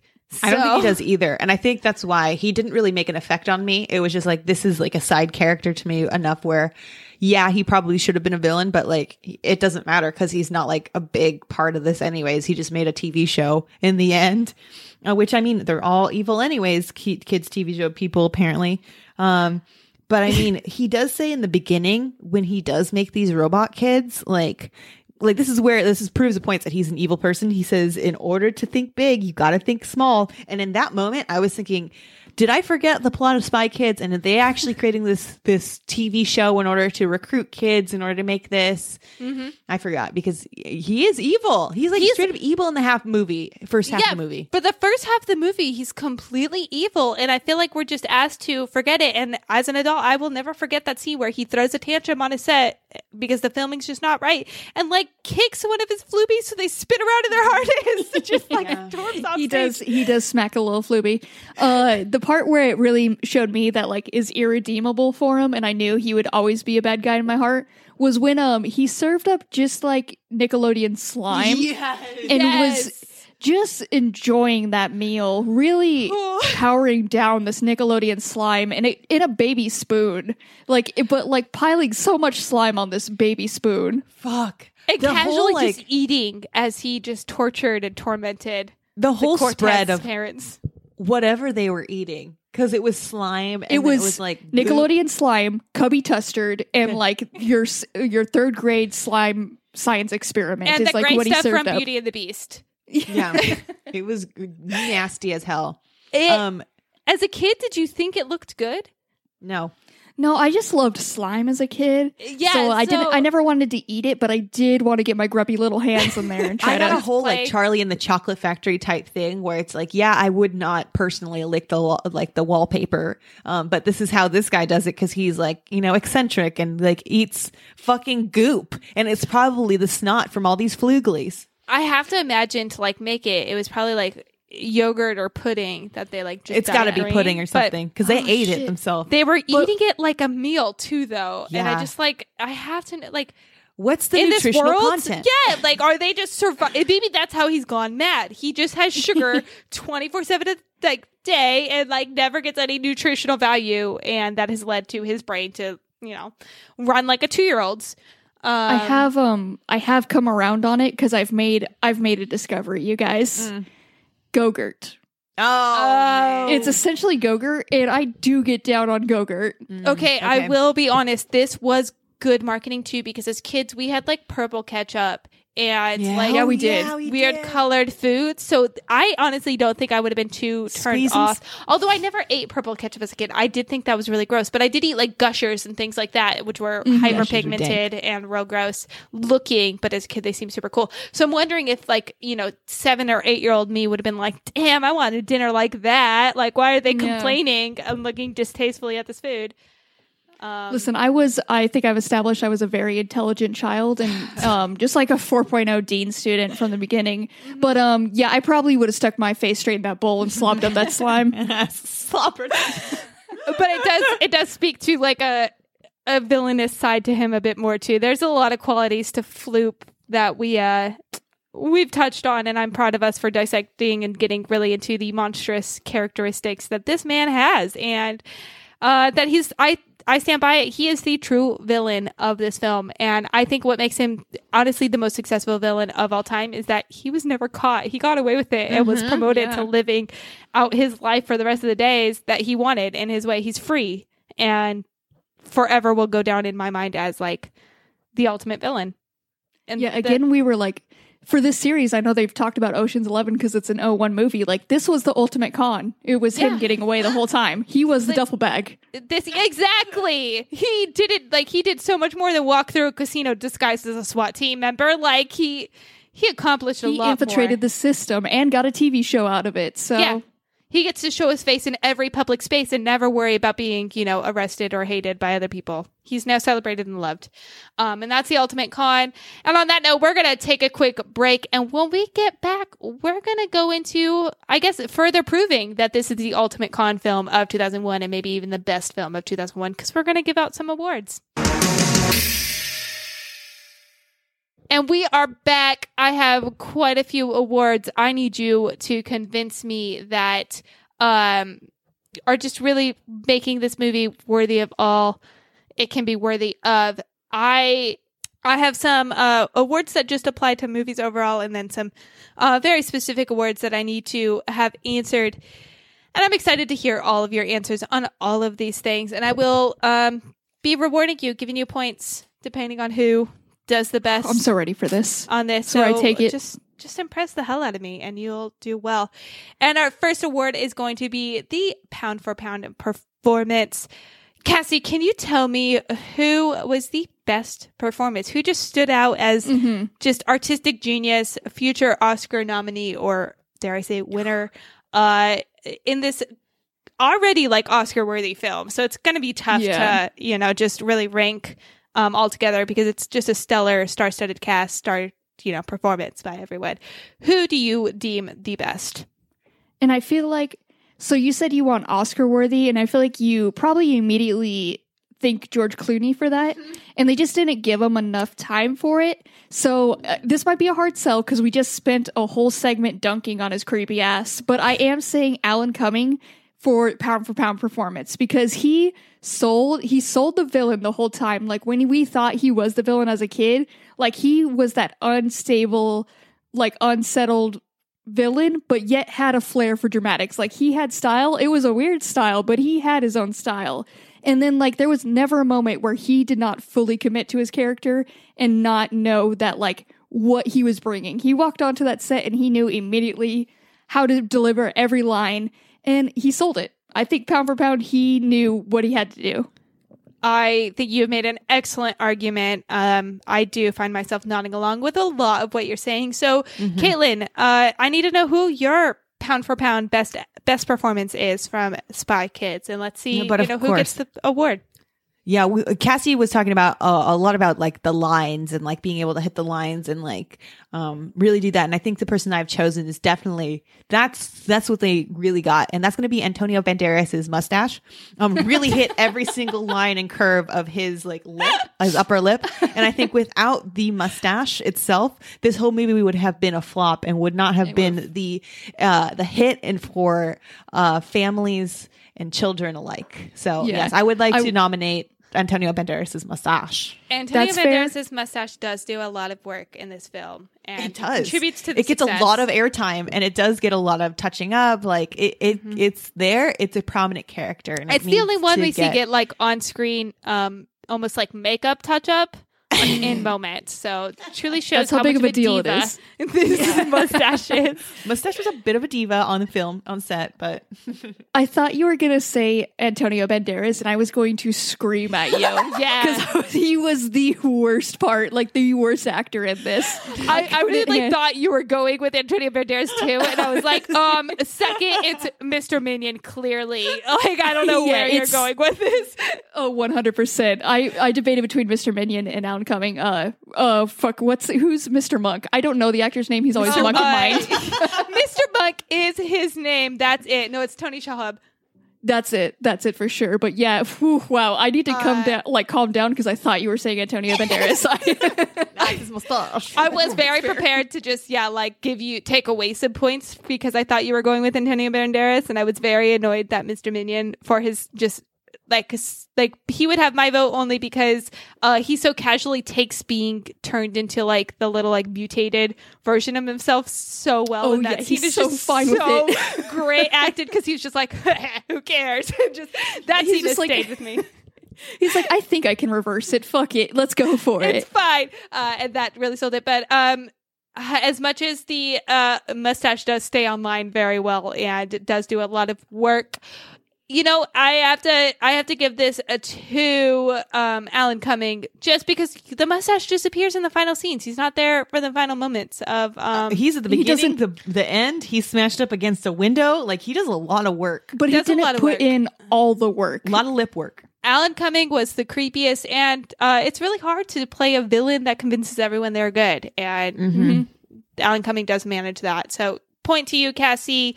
Um uh, we are ready for our next award to give out. And this award is going for the cringiest moment. I think there's quite a few that we could choose from in this particular film. Um, but I also think that the cringy moments kind of make the film what it is. So, Caitlin, let's start with you. What is the cringiest moment from Spy Kids, in your opinion? Well, first of all, you said we're going to give an award for cringiest moment, and I had to come back to you and tell you that I didn't feel like this is a cringy movie. It is a very good movie. I And uh. I came back and said, You are wrong. Yeah, uh, find something to said come that. with because that is I know I have something. I have something. I wouldn't call it cringy though. I would say that it was something that really, really tickled my insides, which is a weird thing to say. that moment right there, cringiest.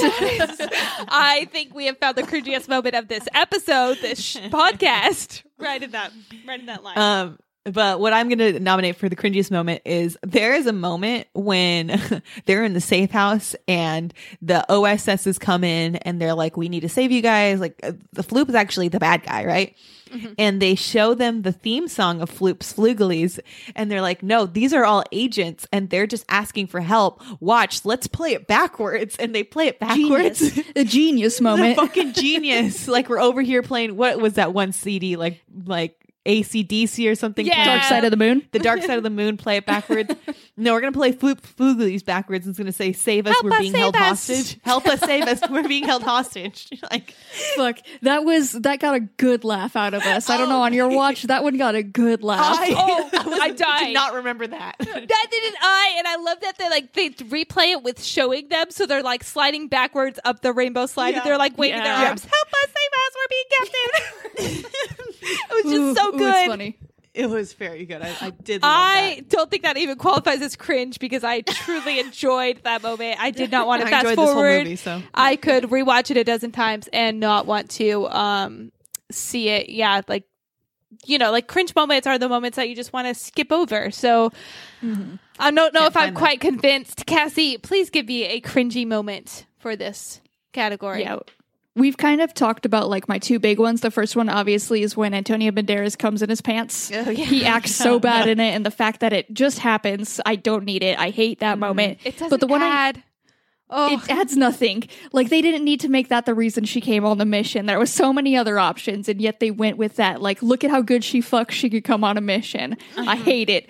I hate it so much. That's a very strong one.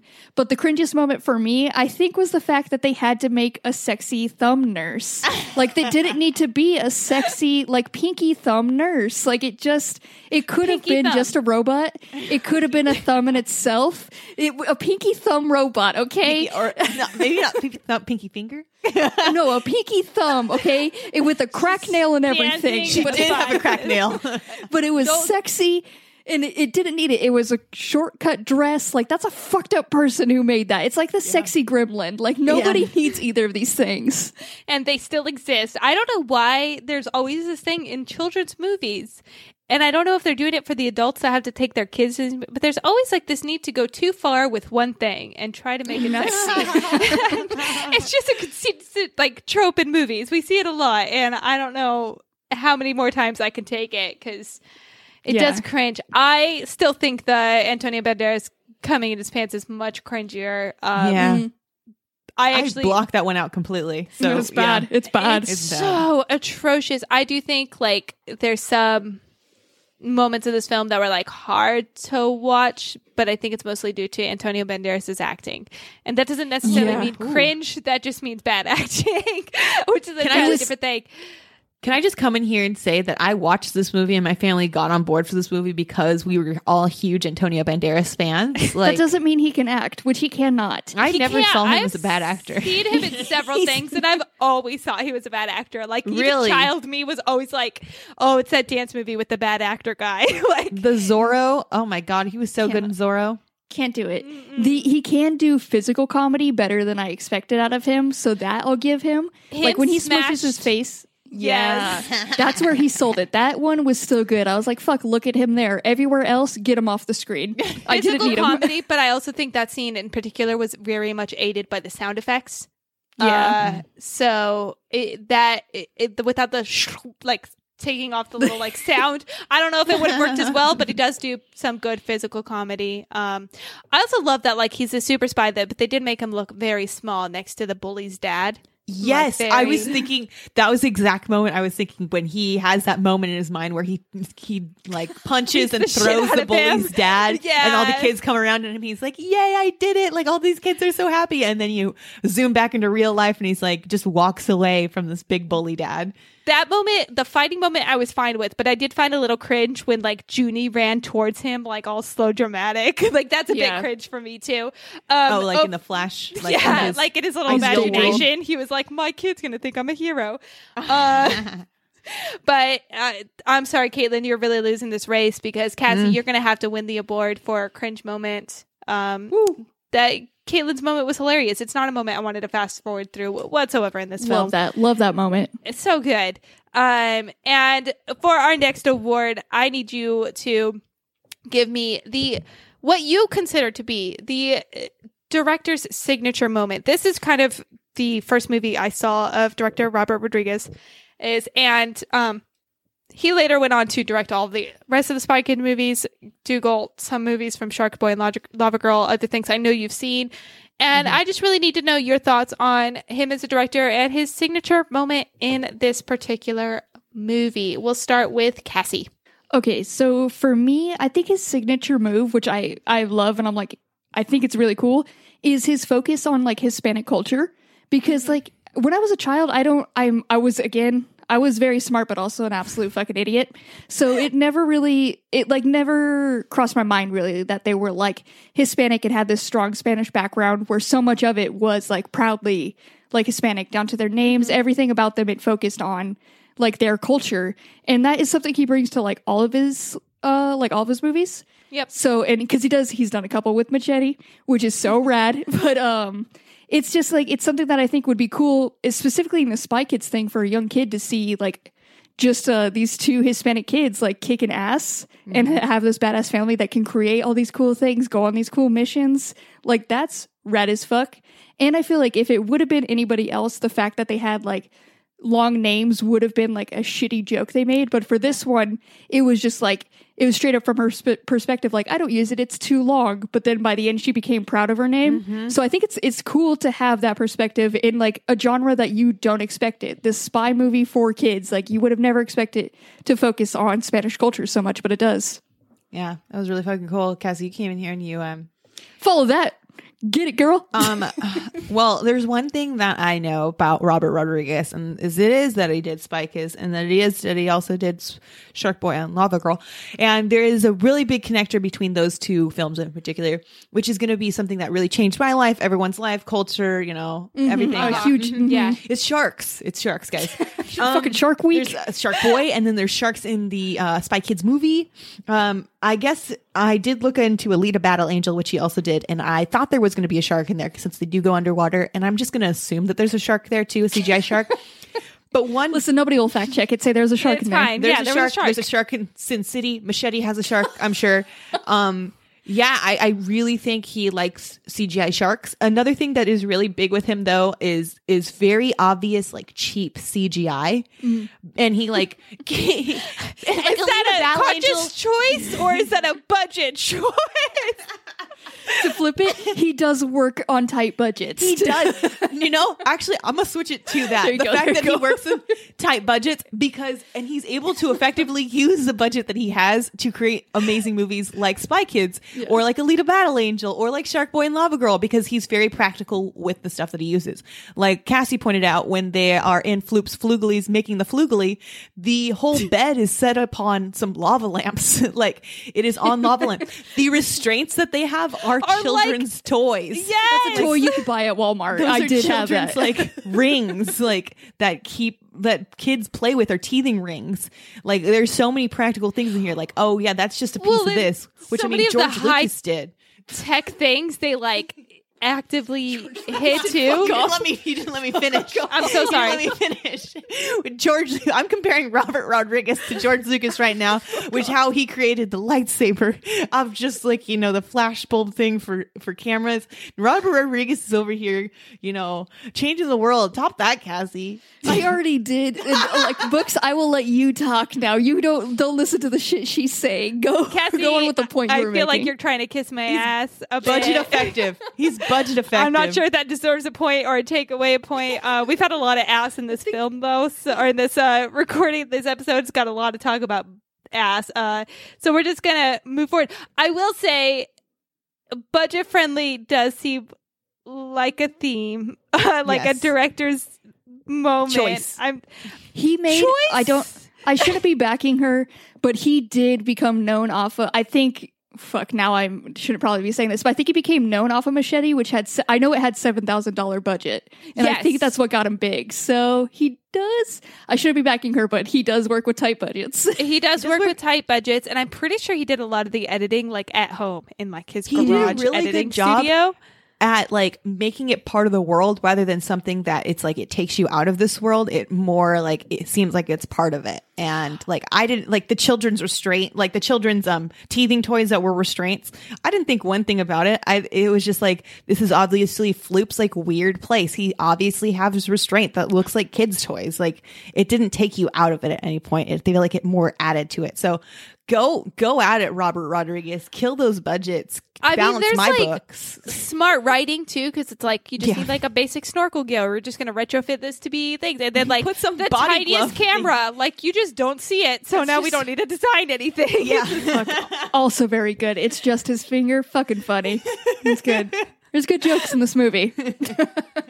uh so yeah there was some good and i think you have sold me i think i initially was gonna go with the culture i think that representation is really important um i think it's definitely a part of like his signature moment, but I also think it's not like a specific moment. I think that's everything he does because it's the world he's a part of and he knows. So I think it's more than just a choice. It's like coming from an identity perspective.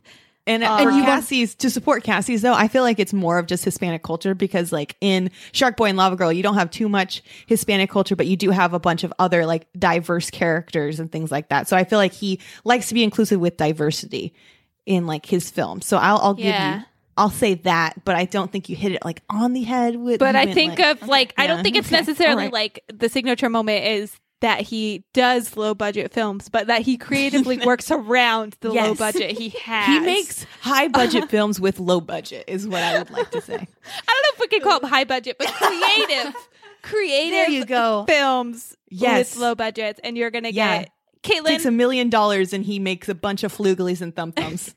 Honestly, actually, that Yeah. goes back to defend Floop's show because he doesn't need a billion dollars. He's working on the uh, same budget as uh, Robert Rodriguez. Oh shit! There you go. and Full he circle. doesn't even need Here that much. Look at that. We've connected all of this. And it's time for our last two awards, our final two. Um, and the the next one I want you guys to answer. Um, I think it's Caitlin's turn to go first. Caitlin, what is the best sibling moment? This movie is about spies, a movie about family, but it's mostly a movie about siblings. And I need you to tell me what's the best sibling defining moment in this entire movie. There's a lot of moments where you see the siblings interact and they're like fighting or something, and it's funny because it's like relatable. But there's a moment when the, the siblings come together finally. They're like put aside like their fights and stuff like that and realize that they have to work together. And it's when they're at Machete's house and mm-hmm. they have to wake up early in order to steal everything from Machete and then like totally come onto the island by themselves. So they have to prep to do that. So their early morning prep where they pull out their little glow sticks from underneath their, their pillows, like fucking badasses, and then start putting everything together, read a whole manual on how to fly a plane in like an hour, mm-hmm. and then leave Machete's house and go to Flugley's Island, like the Floop Flugley's Island. Like Yeah. that was the best moment. Floop's Island, sorry. Yeah, I, I think that's a great moment to highlight on because it really did like turn in the movie where they started realizing they had to work together. And it was also mm-hmm. like that moment they realized a wake up call of like, my dad has this brother that we've never met because they couldn't seem to get their shit together. Yeah. Uh, let's not be like them. Um, So great job, Cassie. What is the ultimate sibling moment in your opinion? Okay, you were very close to it because so for you, sibling moments are like when you come together Yeah. and not the arguing. For me, it is the arguing, and that is when you are a real sibling because that's how you really show love to each other. So my, I'm saying the moment is the moment directly after yours when they are flying that plane that they just learned how to, and they are just fucking roasting the shit out of each other. It's Carmen who's constantly like insulting him, and he's like, "Don't call me another one," and she doubles down immediately without a second thought and calls him booger breath, and then like she gets. That is a Booger breath is very good. insult. which is like that's a sibling pull to pull like that one out. Like that's not a mainstream one. She pulled out booger breath, and that's for a reason. Yeah. And then it's the real sibling moment is when Juni Juni lets her go for a while, and he's like, "Don't you better stop." And real younger sibling energy is to save one devastating comment just to end it all. Like you don't need to like go back and forth with her. You just need one at the end and it's her greatest shame that she is the one in diapers. She's the little diaper baby. And he pulls it out right at the end and ends it. So that's my best sibling moment. And then she gets so mad that she crashes a plane, then blames him for it too. Also, Yeah. very good sibling moments. When the Sibling older sibling moments. screws up, you blame the younger sibling, no matter what. Will always be a go-to, and it's a safe go-to because you can make younger siblings feel stupid. so it works. It completely works. I am so torn right now. I think these are both really great sibling moments. Caitlin, I'm surprised you went with such a wholesome one. It just doesn't feel very on brand. But I, I do just the moment it. when they pull out the glow sticks from underneath the pillows, it's just it hit me. I was like, oh my god, this is so fucking cool! They're Look at them go! Oh my god! Well, the the way that Juni pulls it out specifically and how long his glow stick is, His is the glow stick uh, sword that you get from the 99 cent Yes. store. Yes. It's not a glow stick, it's a sword. it's a fucking sword, and it's I the one we all love the- pretended were sabers as a kid. Yes, yeah, he just looks so intense on his face, like I'm fucking ready to do this. Yeah. So Cassie, I love your moment. I think it defines like sibling moments everywhere, every sibling across the universe related to it, um, no matter what. I am going to go with Caitlin's because your sibling moment is for siblings all across the world. Caitlin's is a sibling moment specific to spy families. And I do Fuck. think that defines the sibling uh, moment of this particular film a bit better. So, Caitlin, you get the point. Uh, and we are coming up on our last award, and this award could tie it or give the lead officially to Cassie. Um, and you know, it's it's a close game right here. We are uh, only one of you can win. Um, I'm hoping for a come up. I really want to be my own best friend, so we'll see what happens. but final final question, final award. We have to give an award for the spyest, spyest spy. Who is the best spy of this film? Cassie. Okay. All right. Now I want you to think of like the type of people we put on the Rushmore. It was a lot of badass women who get shit done. It was. So I think it obviously the best spy in this film is Carmen. She kicks total ass. There was no second that she wasn't ready to be a spy. She didn't know she was training to be a spy, but as soon as she was thrown in that environment, she was like, fuck it. Okay, we're here. I'm going to learn this shit. I'm going to lead my little brother. I'm going to like kick every adult's ass that I come across. And I am going to bring like my family together. At the end, when they recruit the kids, she's the one who's like, no, you bring the family along. She is the linchpin here and the most badass spy. that is Yeah, a Cassie, very I good think- argument, I mean. it was very obvious that Carmen is the best spy of this movie. Like I, I can't even not agree with you. I can't even pick someone who's like second best. She is obviously the best spy of the movie. She brings everyone together.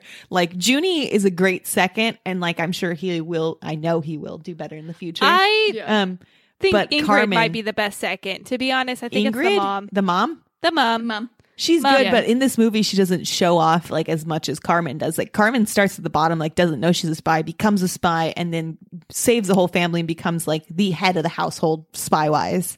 Carmen has the most growth. I agree 100%. Um, Ingrid, we just see awesome wig changes and jacket changes in a very fast paced environment. And I think that uh, is all I But need also- qualified as a spy. So She also keeps a photo in, of the person she's looking for in her fucking breast pocket. Like, like okay, like but that's she like uses a- her wedding ring as a laser. She's the one that gets out of the ropes. Clearly, Yeah. Antonio Banderas, uh, you know, uh, shit, I forgot his He name already, is just real rusty. He's not ready to come out of retirement, but she seems like she is. I feel like the argument could be made for her um, to be ready.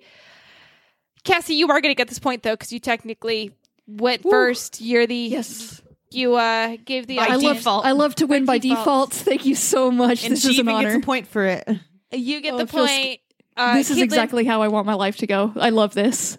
Yeah, I I do think it's it's a definitely a default win, but it's still a win nonetheless. So you get that point for that award, and that's it for our awards. I think we have really gone into this award-winning movie, as it now can be said. It has won several awards in several different categories, which qualifies it as possibly the best of 2001, in my opinion. We're gonna quick take a quick break, and when we come back, we're really gonna determine who the winner is. I know we've kind of pre-announced stuff, but a lot can happen in a little break, so who knows if Cassie's gonna turn out the best or not. And we're back. I did the calculations again. It is still Cassie. Cassie, you are officially my best friend. By default. It's still a win is a win, okay? That counts I- 100%. Don't want to be this person too. It Cassie got two points ahead by default. She was already one point ahead.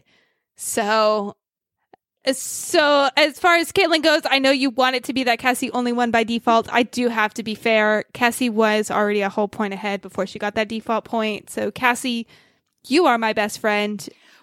As of right Oh. now, I feel like you've won the biggest award of all this entire show. So, congratulations. Thank you. It really it feels like it 100%. I really appreciate it. Um I don't I know just your friendship is an award, but I am going to make a little plaque for myself and hang it up as well. Good, because I, I don't put much budget into my friendships, so I'm not going to send you shit. Um, Okay. Fair or enough. anything, but like, I'm over here like Robert Rodriguez and I'm like a master of budgets. Um, so what I'm going to do is Cassie, I'm going to, I'm going to make you the best plaque ever. But not only am I going to make it, I'm going to make sure that there's going to be a tiny camera on there to always watch over you. And then it's going to have speakers on there and then you can play Bluetooth through it too, because I am a budget master. this sounds like she's kind of being a villain in disguise and trying to come out as the good guy. Like, we all I knew just- she was. Yeah, I'm getting some uh, flu vibes from from Dougal right now. I'm not gonna lie. Come look at um, my Fooglies. and I do think out of all of us, you're probably the floopiest. the mm-hmm. floopiest. I think. I think Yeah. you're the floopiest of this trio. I've been called the fallopian tube of the group, you know? oh. God damn it. damn it. Fuck right off. It took me a whole second because it's not pronounced that way, and I didn't know Yeah, what you were saying. uh, but once I got there and made the connection, I hated it more. So thank No. you. I watched it all moment. happen in your face, and listeners, you didn't get to watch that, and it was beautiful. You probably Uh, heard it. Yeah. Well, we are running out of time. I think we have done a brilliant job. I think we've discussed all that we can about this brilliant movie, except for the thumb thumbs. I think we could go further with the thumb thumbs. Oh, there's so much more about the thumb thumbs. If if they want to bring us on again to, to have a whole segment just about thumb thumbs, a whole episode, it's I'm not ready. a movie, but it should be. It should be. I. You know how like a lot of uh, children's films had like the breakout characters, like Madagascar had like the penguins in Madagascar. I'm telling and you, like the like- Minions movie. Yes, they like took off and did their own thing. We need a thumb thumb film. That's the true forgotten film we never got. But we are running out of time and we just have a few things to share with you before we go and say goodbye. So Cassie, can you tell us where everyone can find a little bit more about your pop filter? Oh my gosh, I sure can. You guys, they're everywhere. You can't avoid them. And let me tell you, the first spot you're going to want to go, yourpopfilter.com. That's where everything your pop filter lives. Anything you want and whatever that sentence means to you, it's there. Go ahead and check it out and see what it is. And you know what? It's it's the website looks really good. I will say that because it's brought to you by Sour Sprout. Fuck yeah. Another website you should go to, patreon.com slash yourpopfilter, where you get that extra content. And let me tell you, there's some good content that I myself am in charge of, and um, it's worth your money. So go ahead and check that out. also, another website you should check out. We are getting towards the holiday seasons, possibly past the holiday seasons, but you're still going to be buying stuff and you still want to fuck over Jeff Bezos. So go ahead and go to amazon.com slash yourpopfilter. A little bit of money goes their way. That is brilliant. Yes, uh, do visit all those sites. Uh, do support the show. That would be really, really helpful. Speaking of shows, Dougal, can you talk about some other shows that listeners might be interested in checking out? Yeah. Um, there's one really cool show that we actually all three of us are on. It's called Unnatural Twenties. Um, and it can be found on any of your favorite podcast app. And it's where us three go on and talk about things that we like. We talk about all different topics, but guess what? It's hard for us to figure out what we want to talk about. So we use a D20 in order to guide us on our adventure. So you should come adventure with us on a natural 20s every Monday. and also there's some other shows from your pop filter like, um, superhero show show which is a really good one too with talk where they talk about all the superhero shows based upon a comic book or comic book property. Love that one. Big fan. Got me into smallville and now i'm stuck on this train and it's gonna be a sad one when it crashes. And now another show that they do is a good one Movie of the year. You're listening to it You're now, and the you other already host know about it. yeah you already You know normally about that get- one You normally It's- get your boys Mike Ryan, Greg, Greg, of course, Greg, the best friend, my man Greg. love greg man Uh, so I hope you know about that one because somehow you found this episode, which is on that show. i hope you know what the fuck this show's about this is movie of the year. Like you made Google it this far said, you can also check out Superhero Show Show and Unnatural Twenties if you're not sick of us yet. Cassie hosts Superhero Show Show, so you can get more of her there. We are all hosts of Unnatural Twenties, so you can get more of us there, which I know you're dying for. Social media is also a place you can find some more content, right? You could find your pop filter on Twitter. They tweet lots of cool stuff, post lots of interesting questions. They're they're really cool on Twitter. Um, you can also find us on Twitter, right? Unnatural Twenties. yeah, you Yeah. can. Am I allowed to promote our show? It's not our show, but let's talk We- about this was show. a takeover, so yeah, go ahead. and takeover. Follow at uh, at Unnatural Twenties on Instagram, Twitter, and Facebook because we are so cool. We have all three platforms. You can find us everywhere. We don't only take over other people's shows; we take over the internet. woo Cassie, if they want to contact uh, the boys, maybe even us, I doubt they'd send a message off to us. But if they want to contact them, how can they contact your pop filter? Well, you can reach out through social media. They're desperate for attention. You could do it either way. They also have an email if you prefer that. It's contact at your pop filter. We are also thirsty. If you want our email, I'm going to continue promoting our stuff too. Yeah. Unnatural20s at gmail.com. Yeah. And uh, you can reach out, email, or whatever there. Let us know how good we did on this episode through email on both of our emails. Thank you very much. quench all of our thirsts. We're thirsty. We're like We're camels. so needy. we have so many backs that need to be filled. Uh, yeah, we're very, very needy. We need your attention. Tune into our shows. Contact us. Talk to us. Talk to us. Follow us on social media. That would just be very, very helpful. I'm sure you've enjoyed this show. I'm sure you will be rejoining us next week when, uh, you know, maybe we'll still be on the show. We'll probably hand it back over to Mike, Ryan, Greg. I'm not really sure. Who knows what we'll decide. We're living Unless that the people life. chant and they send emails saying that they want us, and then we're officially obligated to take it over. So You have to do it in the Yes. flugely talk though. Like Yes, send you have to send the backwards. message backwards and we will decode it. And uh, that's how we will know that we have officially been invited to take over the show forever. But thank you for listening. We hope you enjoyed it and send that message backwards on over to them and tell them you don't want them anymore. You want us forever. We understand. It makes sense. And keep watching them movies